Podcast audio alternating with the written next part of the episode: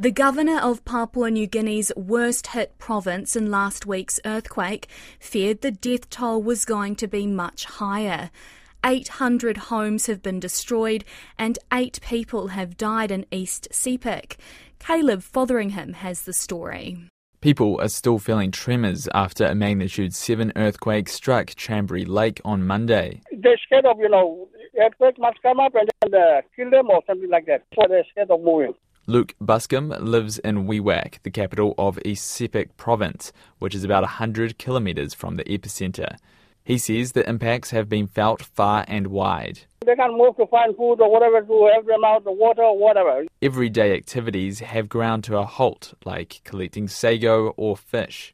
Angoram district has been labelled as the worst affected area. Four people died and 542 homes destroyed. Governor Allan Bird says the majority of homes lost were built on peat or in swampy areas. Peat is not a very stable material, but they've actually built their homes on that for generation, and that's where the biggest damage occurred. I think almost 300 homes collapsed in that particular area. Mr. Bird says the government was providing help with basic tools, nails, and tarpaulins. The damaged and destroyed homes will be easy to rebuild because they are made from bush materials. I guess from a response standpoint, we were fairly relieved that it wasn't worse. Mr. Bird says the total estimated cost of the rebuild sits at 2 million kina, or around 500,000 US dollars. Half of that will go directly to re equipping homes, while the other half will go towards getting help to isolated villages.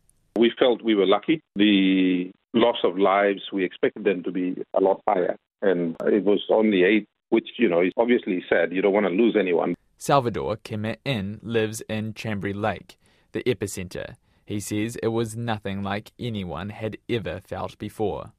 Before the earthquake, we heard thunder-like sounds coming, and then on Monday, 4 a.m., the big one shook. The noise that the earthquake made, it's like a cyclone. Mr. Kemet says despite living where the earthquake struck, there was not much damage and life where he lives is back to normal.